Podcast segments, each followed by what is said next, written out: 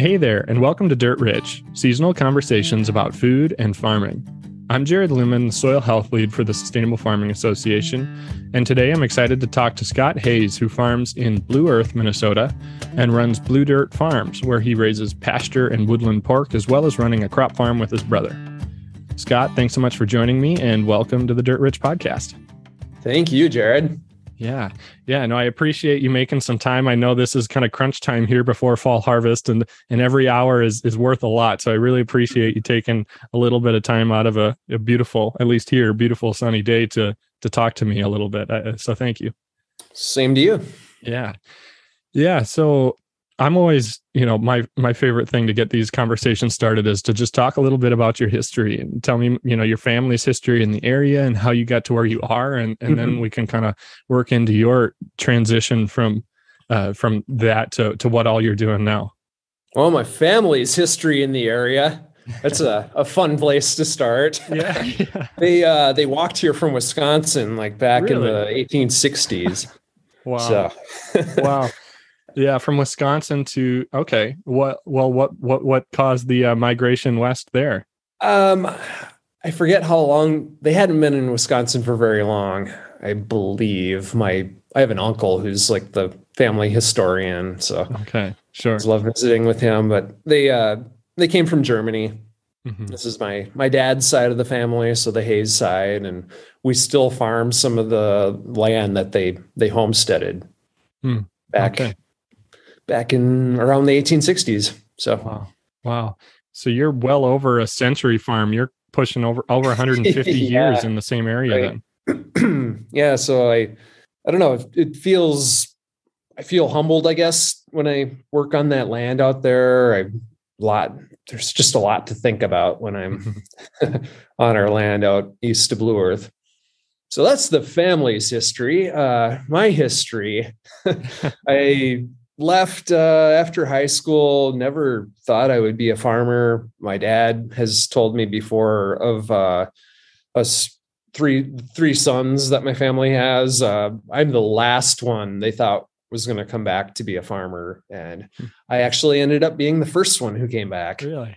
And it was a roundabout way. I had gone to school uh, in mankato to college and was undecided major for a while and switched programs a couple times, but eventually settled on manufacturing engineering and art.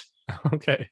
And yeah. around that time, also, I went through somewhat of a transformation in my thinking, uh, getting interested in food and cooking. I had a job at a restaurant uh, where we cooked a lot of the food from scratch and I started paying more attention to the kinds of food I was eating and mm-hmm. health and nutrition followed. And as I grew older, that just got stronger because I could see people starting to have health problems that were either my age or slightly older. And I don't know, the the more time went on, the the more I realized, hey, I'm probably on to something. So. That led to the this itch, I guess, to do something that had to do with uh, being on the land or food production. I was also a little interested in renewable energy at that time, so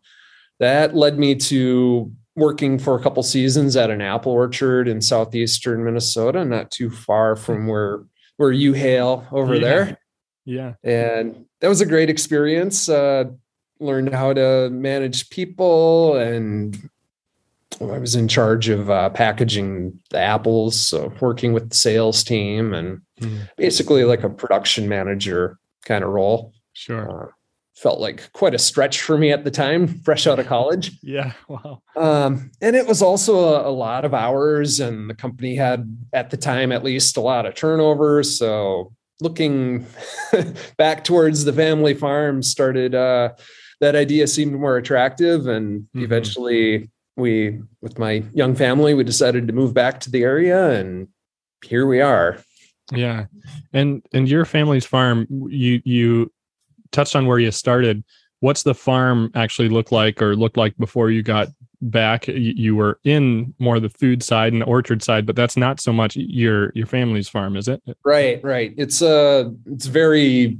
in most ways very conventional for the area here. It's sure our region's pretty much dominated by corn and soybeans and uh, my family's farm was and pretty much still is not a lot different from that. Uh, one step, my dad, he did some ridge tilling in the 80s, which I think was, you know, definitely a step in the right direction, minimizing the tillage. Uh, also, this would have been right around the time Roundup Ready crops came out. He got a no-till drill, and we still actually have that machine to wow. this day. And for the soybean side of things, uh, he went completely no-till, and that's been a big success for us yeah, I hope that answered your question. You know, fairly conventional, but definitely leaning a little bit in the way of uh, reduced tillage. And since I've come back, we've continued that trend and added cover crops. How it ties in with like the rest of the family, I guess. Uh, my dad has three brothers and um, all his sisters moved away, but the three brothers farmed and um, he's the the one that's still farming to this day. Um, one of them has some health issues, and the other one uh, quit farming and found other work. And I guess they're all technically uh, retired. Sure. Right now. Okay. Okay. So you mentioned that you were the first to come home. That implies maybe that there's at least one more, if not more, yeah. siblings that have come home to farm with you today or today. Right. I farm with, uh, I have two younger brothers. Uh, my middle brother, Brent, is uh, my, my farming partner. Mm-hmm. And he does a lot to keep the thing going, especially as I've been trying to build some momentum with my own businesses over the last the last year, especially, but really the last couple years.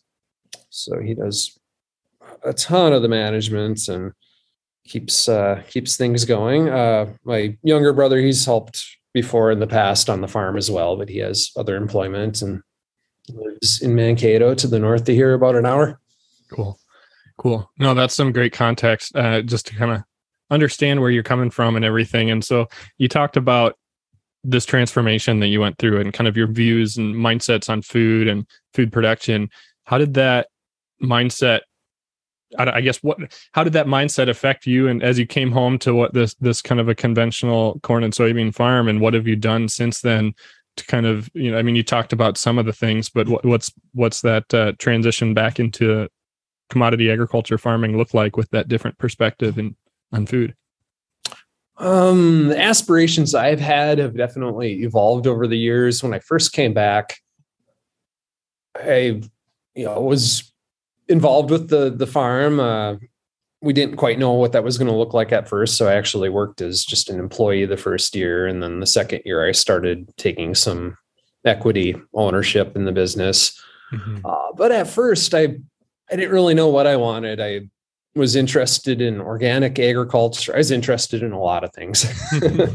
sure. I, I, lived in town for the first couple of years uh, before we found a homestead, like a just a 10 acre uh, piece of land with the house just uh, near near the home farm so the location was really convenient so early on i, I dabbled with uh, trying to do some organic agriculture not really knowing what i was doing not having the equipment to do it uh, since then though and that was more just this uh, maybe my art degree coming through kind of this free spirited hippie sort of idea I had where I just wanted to have a little piece of land and be self reliant in a lot of ways. And actually, through SFA has played a big role in this and just other you know things that have shaped the trajectory over the last 15 years i i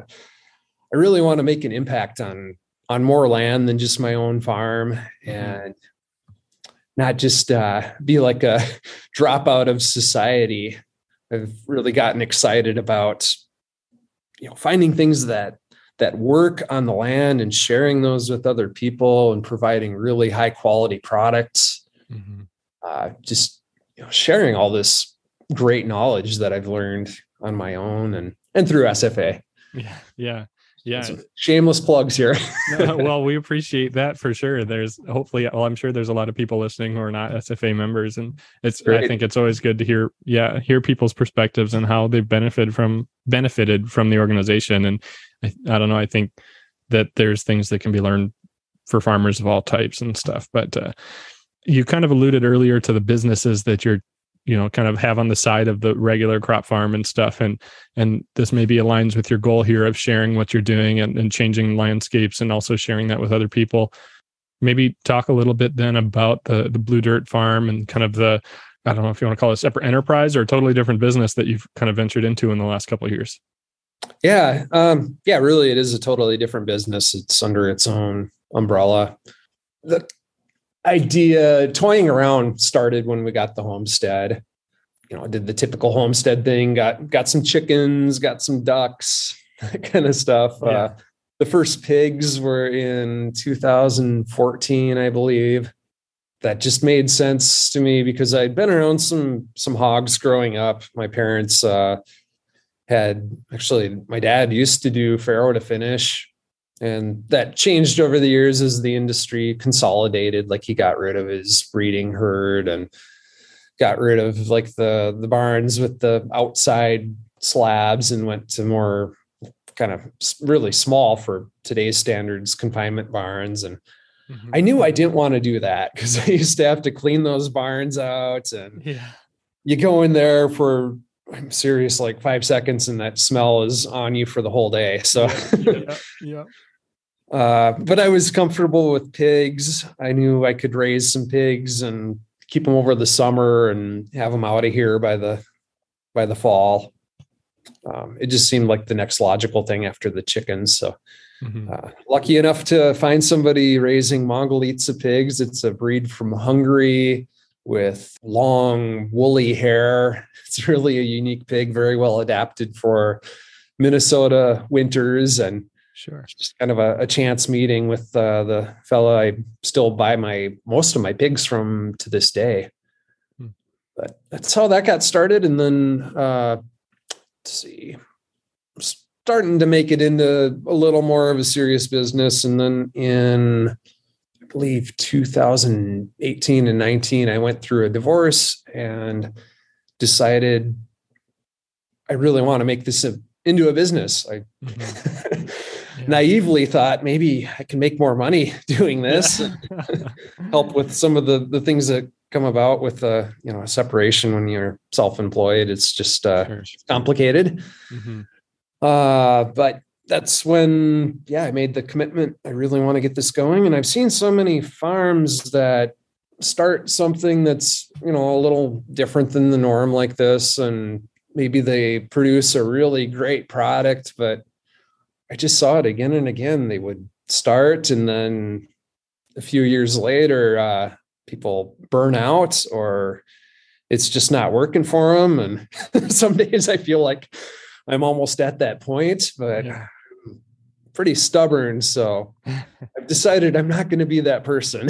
sure, sure. And I hope uh, I hope my uh, devotion there doesn't change over the next couple of years, but mm-hmm. things I believe are starting to turn a corner and cool. It's it's very hard and you need support from customers definitely and mm-hmm. the community at large. Another great thing about SFA. yeah. I yeah. can get to some events and have mm-hmm. that uh, that part of the support system. Yeah. So that's how Blue Dirt Farm started. Uh, still doing a lot of pigs, uh, turkeys seasonally, and I did raise some cattle several years ago. Decided that trying to grass finish cattle on my 10 acres wasn't quite feasible at that time because there are a lot of woods here.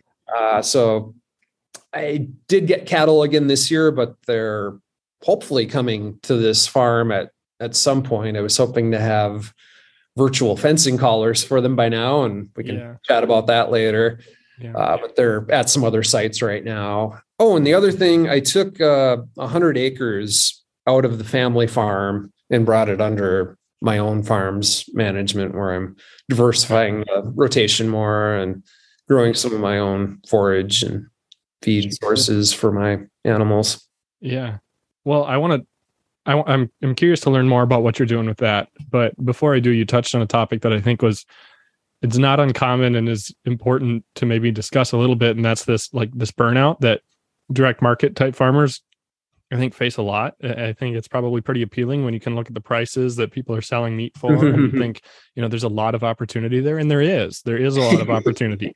yeah. No doubt. But it's maybe not as easy as people think. And and so I'm I'm curious, what do you think are the things that people don't see like you i think you said yourself that you naively looked at it as this opportunity to see you know make all this money. Like what were the things that when you got into it surprised you and, and you started to realize that these are the challenges i didn't foresee or or and what maybe separates you from the people who do quit i guess? And maybe it's just straight up stubbornness but uh, i'm curious if there's more to it than that. I think it's a lot stubbornness. Yeah. Uh yeah i don't know. Everybody says marketing so I, i'll echo that but I think it maybe it's not so much one individual thing. It's just so many things that uh it's like keeping all these plates spinning on on posts kind of mm-hmm. thing or you know juggling balls whatever analogy you want to use yeah. it's like you you turn your back on one thing and unless you're really awesome at setting up systems and mm-hmm. usually when you're strapped for time you're not doing that so much. Like there's so many things I want to automate and improve, but when you're so busy working at your business, you're not working on your business and not putting those systems in place and automating things so that you can turn your back to something for a week, two weeks, you know, whatever scale of time you're looking at. But whether that's uh, marketing, perfect example. Uh, I do uh, delivery runs to the Twin Cities uh, currently once a month. Mm-hmm. And if I take some time and send out some emails, reach out to some people individually, reach out to my site hosts, make Facebook events, and I'm still trying to, you know, apply the 80 20 principle to this, figure out, you know, which one of those half dozen things do I really need to do, mm-hmm. you know, or what can I double down on, or what am I missing? But this time I did not do those things. And it worked out okay because I was gone for a week. I had a trip. Uh, I had zero orders, which kind of hurts. Mm. So that just tells me that, okay, that getting getting the orders in for this monthly trip it's it's definitely not even close to on autopilot yet. So sure. just an example, you know, I, I turned my back on that for a month and that's what happened. mm-hmm. Yeah. So it's a very involved process right now. You haven't developed the clientele, the regular right. kind of right. customer list. Yeah. Yet, so. And I'm not saying that would happen every month, but that's sure. that's what happened this time. And any other area can be the same way. If I don't pay super close attention to my animals, they're going to be you know not doing maybe not thriving maybe not gaining weight as fast as they should or overgrazing or applying too much impact in the case of the pigs or or pigs chewing into silage bales. Yeah. Yeah. No it's it's it's a good point because i think we all face that in businesses and stuff too and it's challenging especially at the early stage like i don't know how much time can you develop or you know sit aside to working on the business and focusing on developing systems and maybe stepping back from the day-to-day stuff but it's really hard at the beginning because you're crazy busy managing all the day-to-day stuff and so i don't mm-hmm. know and, and that kind of i guess we were talking a little before the call like that you and i'm not sure if you want to talk about this at all but you've finally you know made the decision that you're going to bring on somebody to to help you with all of this so that hopefully yeah. you can spend more time working on the business and focusing on you know developing the systems and processes to make your business more efficient hopefully and more profitable right right and i'm really fortunate there because i i do have my other farm enterprise that i'm involved yeah. with and mm-hmm. uh, we're going to structure it so that this employee can work at either under either business you know i'll sure. be handling the the payroll from my side but mm-hmm. um, he can take up some of my maintenance responsibilities and you know get him trained on trucking grain and mm-hmm. you know, harvest coming up, obviously. So there's there's plenty to do all around. And yeah, we were talking about, we're just going to kind of see where he fits best. He has a really mm-hmm. diverse set of skills and, you know, and that's why I was really excited to hire this individual because mm-hmm. um, I, I, think uh, you know a lot of times small businesses want to hire somebody who can do all the things that they can't do that they see that they're lacking in. Sometimes we should really do the the opposite of that. Find somebody who who can do a lot of the things that we can do, so that you know we can really take a step back and learn like okay what what do i need to learn yeah yeah because i've been guilty in the past of just uh, throwing money at some problems and that can that can hurt that can be really wasteful and chances are probably nobody's gonna you know no employee is going to look into and, and as passionately pursue opportunity outside of what you're already doing as you will you know mm-hmm. so if mm-hmm. you hire someone because you see an opportunity and you say this is your project go for it you know that they're not going to do it as, as hard and as well as you would but if you can kind of hire someone to fill some of the roles you know i don't know and maybe it comes down to the person you're hiring but i think that makes a lot of sense free up your time i mean you're the the owner of this business you're the entrepreneur and and it makes sense for you to you know pursue some of the new things that you see mm-hmm. yeah hmm. interesting yeah well I, I, thought that was worth talking about that uh, the whole burnout thing because I, I I don't know. I think it's way more common, you know, than than people even realize. That I, would be curious if there was some data out there and what the I don't turnover rate, I guess you'd call it, is of people who get into some sort of a direct marketing enterprise and then drop out a year or two years later because of they see the it's not quite as easy as it maybe seemed to be. But um, oh, it's a good point. But uh, you said you pulled 100 acres out of the the more crop farm, and, and I'm curious I hadn't heard that or I didn't know that. I'm curious what you're doing with that ground, what your plans are for it, and what I don't know what some of the changes you've you've made are. Uh, so I strategically took this hundred acres out. It's uh, two, I guess, or like three tracts of land because one of them is split with some railroad tracks. So the one was one of our poorest farms, and sure. it's weird shaped. All these point rows. There's a grove of trees in it, which mm-hmm. is great for the pigs. Yeah, yeah. Uh, so it was one of our least productive farms for growing corn and soybeans on. The most time consuming by far to farm. Mm-hmm. Uh, so that one came out, and then another just a forty some acre tract that was it's pretty productive land. Uh, and then my brother actually, just to keep things even, he took uh, an 80 acre tract out. We figured it was you know, roughly even because he took a, a nicer rectangle, sure. you know, better for row crops. He's not doing anything really out of the norm on yeah. his as far as like the the corn and soybean farm mm-hmm. context goes. Sure. Uh, on my acres, though, I've been experimenting with some a small grain mix. I got inspired when I heard uh, Gabe Brown talk about mixing all these small grains and field peas and things together, and mm-hmm. uh, it's been a challenge. I haven't had a tremendous amount of success with it. Probably the first year was the best. Okay, um, but how many years has this been, or when did you pull the ground into the personal management? Oh, uh, that was see, I believe it was last year, so okay. 20 the 2021 season. So I mentioned the small grain mix uh, this year, and really to try to get the the soil health better on that one oddly shaped farm. It has mm-hmm. really tight soil, and like my dad has farmed it for 30, 30 or 40 years, and he's told me some stories about how it just gets like concrete is the way he would describe it, like when he used to do more tillage on it.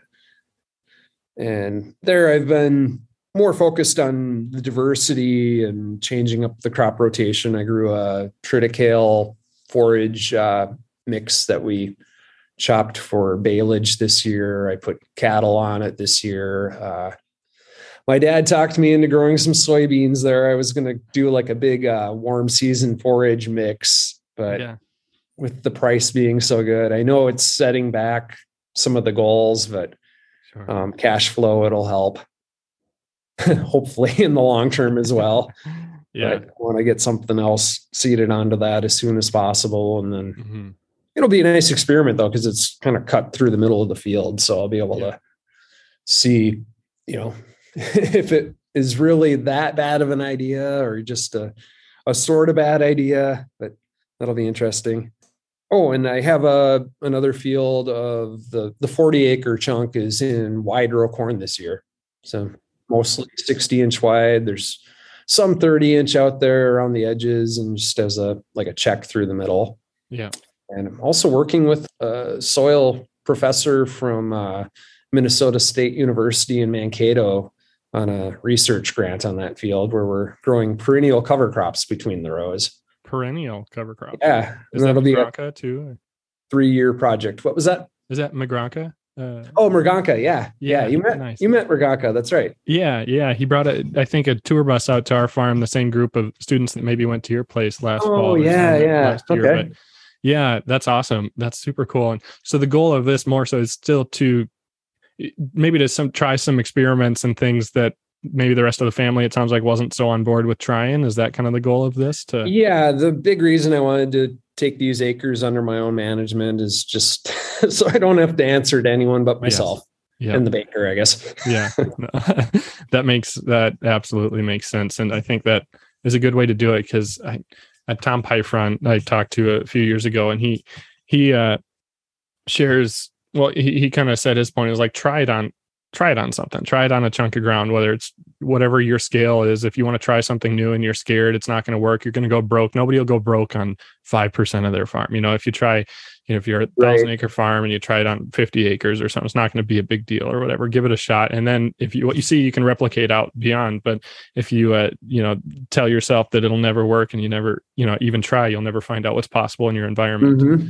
so i'll be interested to see what you continue to see because i think you're in I mean, you're in pretty kind of flat black dirt, pretty heavy soils, uh, yeah, productive ground where there is probably some of the most resistance to a lot of these these uh, practices in, in the state. Honestly, I I think so.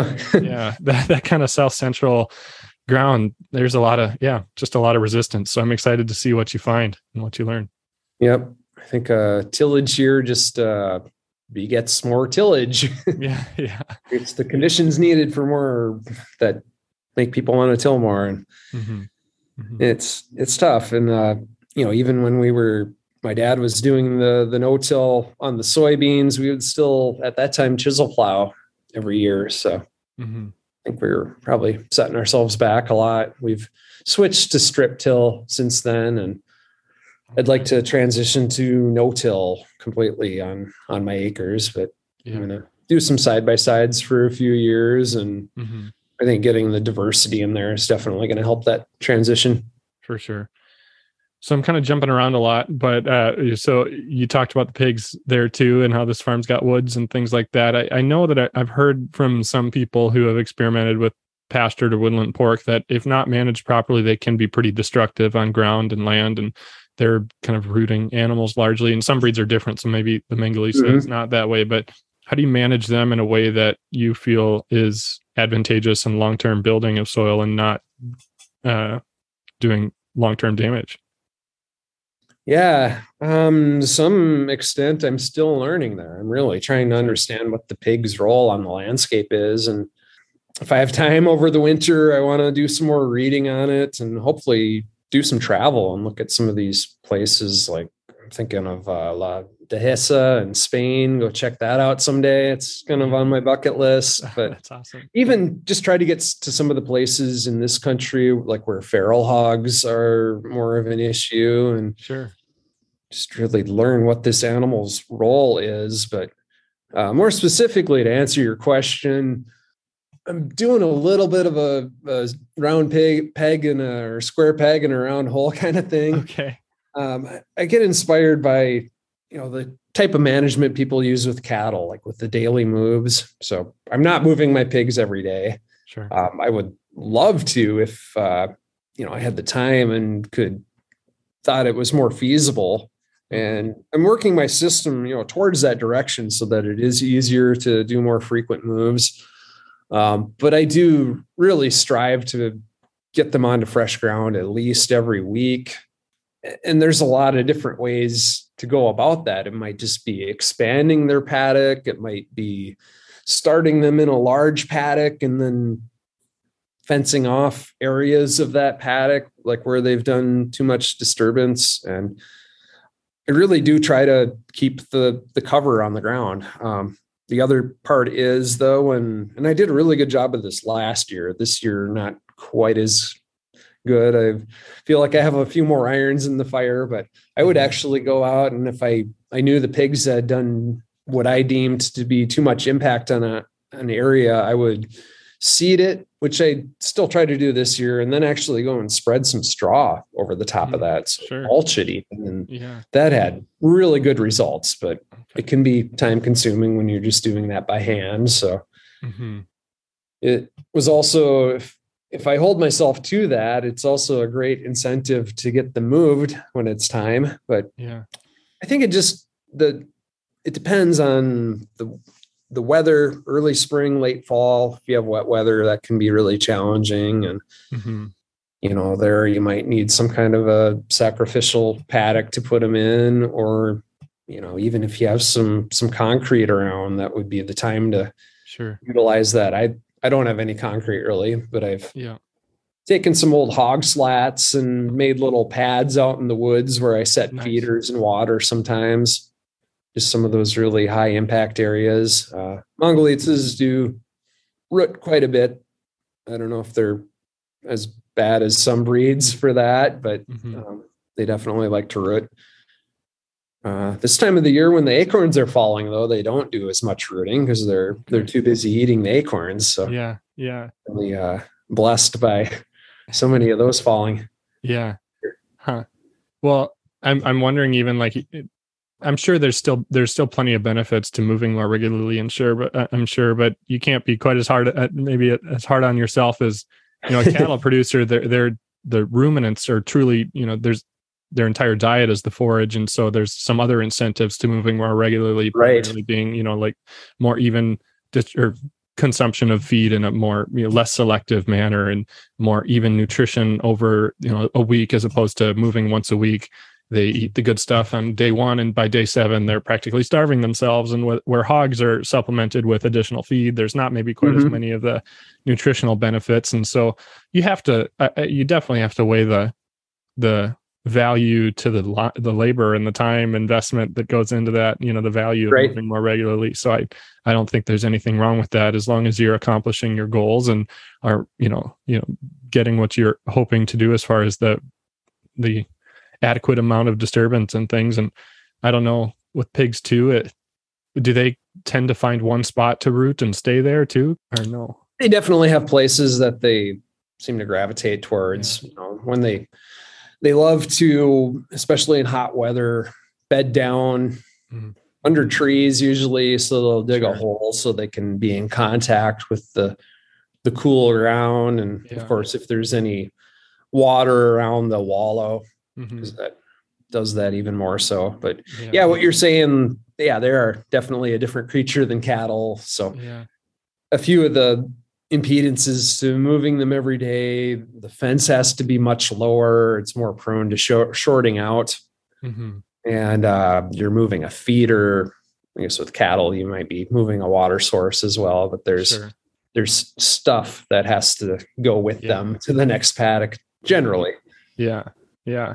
And the more you move them, then you kind of if if if they find one spot to wallow and one spot to, to whatever and stuff, and you move them daily, then that's that many more areas they're rooting up, and that many right. more areas they're trampling for feed and water and right. stuff. So I don't know. I, maybe maybe you're you're finding an optimum too. I, I, and I'm when, an expert on yeah, grazing, and, and when there is a wallow or something like that that they know of, and they if they have an area they really enjoy, that's like a magnet to them. So if you mm-hmm. if you're trying to keep them in with just a single strand of poly braid, which I do often, um, mm-hmm. that's that's when they're going to want to get out. Yeah, yeah. when they see that thing right on the other side of their their fence that they yeah. really want to be in. Sure. sure. Um, oh, the other thing I was thinking about is uh, I like to think of it on like longer time horizons as well. Mm-hmm. Um, really starting to think like, you know, maybe land, if you hit it fairly hard with pigs for a few years and then go in there and I, I would love to have some sheep or goats even. I don't yeah. have that now or find somebody in my area I can partner with, but this whole concept of land regeneration and ecological succession, trying to move things back towards like a more productive state where photosynthesis is maximized and get mm-hmm. more of a savanna ecology. Um, that's really what I'm working towards at my place. And that's why I've gone this season a little lighter on the hogs. I'm just, uh, I have one group that's here that I'm uh, kind of custom feeding for, for a friend, another farm business. Um, but I'm to some extent giving my home 10 acres a little more of a rest this year than I would otherwise. And sure. there could be some time in the future where I don't keep pigs here very much. We'll see. Mm-hmm. Yeah. Huh. No, that's neat. I, I like the, the long-term outlook on what you're doing. Um, that makes a lot of sense. Um, is there anything else on the hogs specifically? Uh, before I move on to another question I've got. Uh, we didn't talk about how delicious they are. Yeah, yeah, yeah please do share. Yeah, yeah. We'll talk a little bit about the customer side. What have you heard from people about what you're doing, and what do they, yeah, what do they think? And uh, people just, most people love it. Um, yeah. It is a lard breed for so for some customers, it's it's too fatty. Okay, and some cuts especially, but almost universally people love the bacon mm-hmm. as long as the I found a really good processor now some processors might have great bacon one one batch and so so the next. Sure. Yeah. So I think those those cured products are definitely something you gotta watch watch with your your quality control. Uh, yeah. People love the quality of the fat. I guess is one of the amazing things about the breed. It's been compared to the the fat of uh, like Kobe beef. Mm-hmm. Just has this uh, I don't know, delicious. I'm getting hungry now. Haven't had lunch yet. Yeah. It's delicious quality to it. it. Just melts in your mouth. It's buttery. It's mm-hmm. not kind of like that greasy mouth feel. Mm-hmm. Um, so much of it doesn't really have like any of the gristly kind of stuff in it. Sure. And cuts tend to have usually a lot of marbling, not always. If they don't have visible marbling, there's definitely still a lot of uh, like at a finer level fat in there. And I've heard even if you look at the the cells under a microscope, the fat cells are more consistent and hmm. plump looking than other breeds. Okay. Um, it's said to have better nutritional qualities as well, and I'm sure the feeding on pasture and woodland helps with that. Yeah. And something I'd like to look into in the future so I can speak on that with more confidence. Mm-hmm. Hmm. Yeah, well, that that's interesting. They talk a lot about the you know the healthier omegas and stuff being in the fat, and if, if this is yeah. a fatty breed and stuff, then that would make sense. If they're getting a lot of those other nutrients from the forages, they're eating the more diversity. That that makes a lot mm-hmm. of sense. I'm sure that sounds like even just the breed it. by itself, independent okay. of the feeding, is uh, a factor in that. Interesting. But I imagine the the feeding just uh, amplifies that effect. Yeah. Huh. Interesting. Um, well, on the pigs, I guess again, to one question then is how are you marketing it? Uh, are you you're in everything from wholesale to retail, bulk by the cut? You know, what's your yeah. strategy? Just throwing it all against the wall right now and seeing what sticks. seeing what sticks. I like yeah, that. I have a website, bluedirtfarm.com, and that's one avenue. That's where I'm putting most of my effort into, just trying to get customers comfortable with that process. Uh, I went to a training in uh, Indiana at Seven Sons Farm, and they developed the platform called GrazeCart that I'm using. Mm-hmm. just designed exactly for what we're doing. So yeah, it really helps. Uh, yeah, it's really been bootstrapping it a lot, you know, trying to reach out to as many local people as I can and getting into the Twin Cities. I'm about two hours from the Twin Cities. So okay. That makes it a bit challenging. I can't just pop over there every day or anything. Uh, food, we have some smaller food co-ops in the area, a few restaurants I've reached out to, a couple, one of them especially, I guess, has been really helpful I think just getting creating a buzz among the customers and really treating the customers as good as I can has helped. Yeah.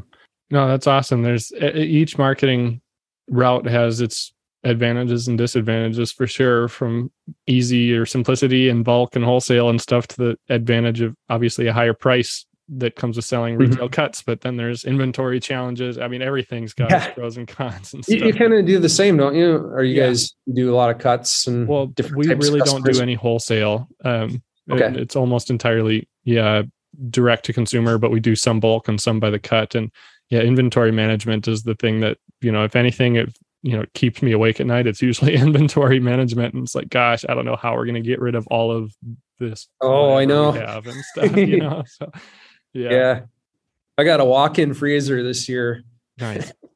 It's it's nice in some ways but it can it can set you up for uh, a lot of that anxiety in other ways. Yeah, yeah. i do have a lot of probably half of my walk-in is full of uh, fat and some pig heads right now. This last batch, I decided not to keep the heads because I'm still looking for a good market for those, but I'm actively seeking a market for this lard. It's really awesome quality, but you know, it's not the thing that everybody's looking for. Most of my customers that really do appreciate the lard are getting either a, whole or half animal. So then they keep their portion of the lard with that, and that's typically enough for just uh, you know your your general kind of customer.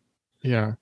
Um, oh, that makes sense. We we stopped getting the tallow on our beef, you know, the same mm stuff because we we have somebody ask for it, so then we do it, and Lorentz makes us do a minimum order of five head, and so then we got five head worth of tallow and mm-hmm. freezer full oh, of it, uh, you know, and it's and nobody else wants it but that one person, and they only wanted three pounds for bird for a bird feeder.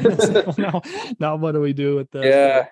yeah. yeah, It's just some of the there's so many opportunities. I mean, mm-hmm. we're mm-hmm you're only limited by your creativity, but then you know it's the time of actually. Time. I was going to say, yeah. Another yeah. reason I'm excited to get this employee because yeah. I can follow up on some of these ideas I've had and yeah, you know, find something that sticks there. For sure, for sure. Um, no. I've also found pigs are nice because the cuts are so versatile. You can have things made into so much. Uh, mm-hmm. Like I, I found that pork steaks and shoulder roasts, all from like that shoulder quarter of the pig. Those are really piling up in my inventory. So yeah, I just thought, okay, well, what can I do here? And I started making cottage bacon. I started hmm. uh, having it cut into little cubes for kebabs. Uh, wow. Sometimes I just have them, you know, grind up the shoulder and you know add it to the trim and make uh, you know brats and ground pork and that kind of thing. But then mm-hmm. um, I realized that this it worked too well. Now I don't have enough roasts. yeah. Oh, another marketing thing I should mention. I'm really excited about this. I just got set up with a, a company called the Meadery, and hmm. they're based in southern Minnesota. They work with small farms such as mine. Um, I think I just became their 10th farm that they worked with. And I know they do probably want to add some more. Uh, but they they do some online marketing as as well, and sure. they um, arrange shipping. I can get packaging materials from them, which I was doing a lot of that on my own before. But it's yeah. nice when you can pool resources, and uh, they seem more than willing to uh, you know help me out by sharing some of those those resources. Like I can buy packaging materials from them, or mm-hmm. maybe even use some of their uh, access to logistics with some of the shipping companies. Nice. Um, it's just been a whole other can of worms. We talk about all these all these things that you have to pay attention to. I got a little bit into like you know the butchery side of it. Uh, I've done some workshops with people and um, a friend I'm actually raising the pigs for uh, Cannon Valley Butchers Block. Yep. Shout yep. Out. Sarah. Yeah. My friend Sarah, our friend Sarah. Yep. Yep you know that's one aspect then if you want to ship that's a whole other can of worms to open up it's just yeah. like never ending mm-hmm. Mm-hmm. go deep into any one of these topics yeah back to that uh that burnout conversation there's so much yeah there's so much but that's kind of i don't know it's kind of fun part about it you're not doing the same definitely that's for sure so yeah. yeah. yeah we we definitely learn yeah. a lot of things yeah well i uh we're almost coming up on an hour here already and there's uh, lots more i'm sure we could talk about and stuff but you, you kind of alluded earlier to uh to the to the collars uh that y- you've got some ah. goals and some things. I'm curious you know what are all the things that you're you're still hoping to do in the future? Collars being one of them. What are some of your your projects i guess that you you've got in mind? I see virtual fencing as such a, a game changer for the landscape. Mm-hmm. And i think it'll be pivotal in especially in well a lot of places i'm sure but uh, my area with all these corn and soy acres and all this land that's basically not being utilized you know it's empty literally for 6 months out of the year and for 9 months out of the year there's not much photosynthesis happening on the mm-hmm. typical field mm-hmm. by now our you know it's uh, what middle of September now. The crops here are starting to turn. You know, those mm-hmm. plants are shutting down. Yeah, and we also have a canning plant in our town here. So there's there's uh, sweet corn and field peas, and at least a lot of those uh, their farmers are getting better about putting covers on after their early canning crops. But that is just a a golden opportunity to, mm-hmm. I think, utilize this technology and yeah it's uh, what I'm envisioning longer term for myself, and getting this employee hired is a part of that process to sure. free myself up to move on to this. Uh, unfortunately, I'm still waiting for the actual hardware. Yeah. uh, the company, no offense, is dealing with all the supply chain yeah. stuff that everybody else is. So, still hoping to get something uh, up and going this fall. Uh, okay. September, October was the latest I heard. So okay. Yeah, well, there there is a lot of excitement going on with that stuff right now. Yeah. I know we've got a field day.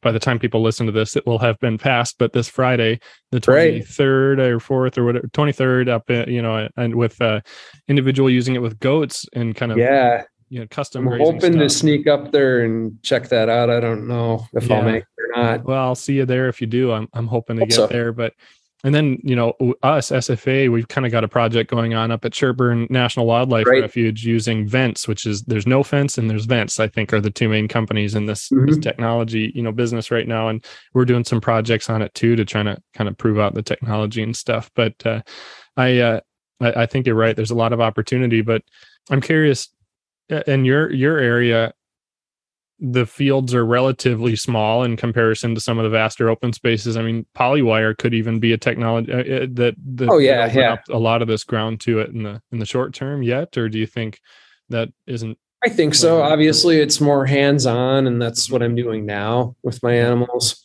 Sure. I was grazing them on that part of that hundred acres, and I've found another person with 20 acres with some kind of meadow land, river bottom land that I just moved them to the other day. Mm-hmm. Um, I think the the Nofence might be a really great thing, especially if you have a really large herd where you can justify having some some more people involved just to uh, move the animals down the road. Mm-hmm. But yeah, I'm excited just you know to get things started one way or another. If I if I have the virtual fencing, great. But if you got to use polywire and I expect for quite a while we'll still have to at least put polywire along the roadways just so people yeah. aren't calling all the time and there's probably yeah. county ordinances and who knows mm-hmm. what else what other obstacles are going to pop up there there's a lot of societal barriers i guess maybe you'd call right. them or something before you know even if the technology is there which you know yeah we'll have to overcome at some point but Mm-hmm. It uh, takes people like you who aren't afraid to think outside the box to ever push these things into a you know a reality. So I'm I'm grateful that you're willing to do it and that you're trying. So. Yeah, I think it could just be such a such a great thing for our area here, and it just it touches all these problems that we're seeing. Um, you probably know about like Lake Pepin filling up with sediments, and by examining the cores, they can see that the, the rate of sedimentation has increased over the last 20 years. And, really? you know, what's going on there? huh. Wow. Um, yeah. they've traced a lot of it back to actually the watershed, the Blue Earth watershed that I live in. Um, the banks, especially uh, closer to Mankato, are very erosive. We see the river rise and fall a lot faster than it used to. Some of these older farmers that have pasture land along the river can attest to that. Mm-hmm. Um, mm-hmm. Where, yeah, they just they know it's not like it used to be, and mm-hmm. I think uh, drain tile and uh, poor infiltration are probably the two main things. And with the cattle, we can definitely address that infiltration, and that should alleviate some of the tile issue as well if you can increase the organic matter and store more water in that soil profile it'll take some pressure off of that system and um, i read about like these explorers that came through the area and they talk about rivers with white sandy bottoms and clear flowing water year round wow that would I be incredible a, wouldn't it yeah. i want to see a region like that someday that's uh, yeah.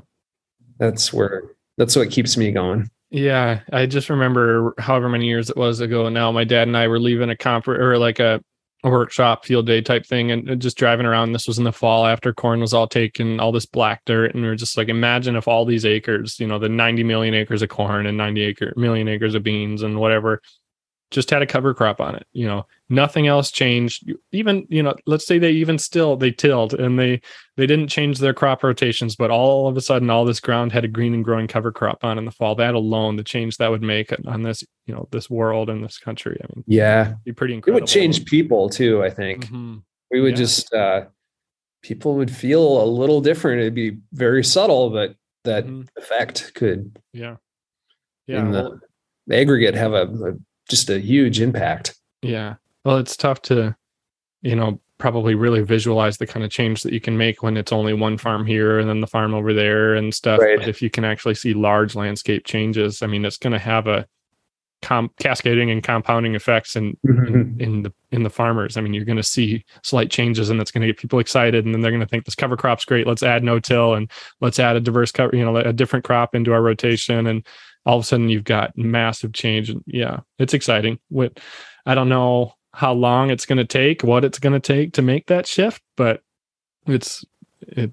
Yeah, I'll keep hoping, I guess, and, and excited right. for when it does. So, but I uh, I think that's most of the things that I thought of to talk to you about. Are there any other things that you've got going on, or things that you're looking at that I haven't asked you about that you wanna you wanna address here today? Uh, I'm sure there are, but you said the time is coming up. I, I don't have any burning things on the tip of my tongue. Sure. Uh, yeah, I just love what uh, you're doing with the podcast and SFA. And Thanks. yeah, thank you for having me as a guest. Oh, absolutely. Thank you. And maybe remind our listeners again where they can find you, reach out, learn more about what you're doing, or if they want to try your sure. pork, where they can find that. Yeah, I'm happy to share pork with anyone. Uh, I'll have a little bit of beef this fall as well. Uh, very limited number of turkeys this year. Mm-hmm. Um, my website's bluedirtfarm.com. Um, you can find me on like the Minnesota Grown directory and a few other directories like that. Or there's uh, the meadery that I mentioned. Um, mm-hmm. I believe it's meaderymn.com. There, there is another meadery that's out in some other states. So don't confuse the two, but mm-hmm.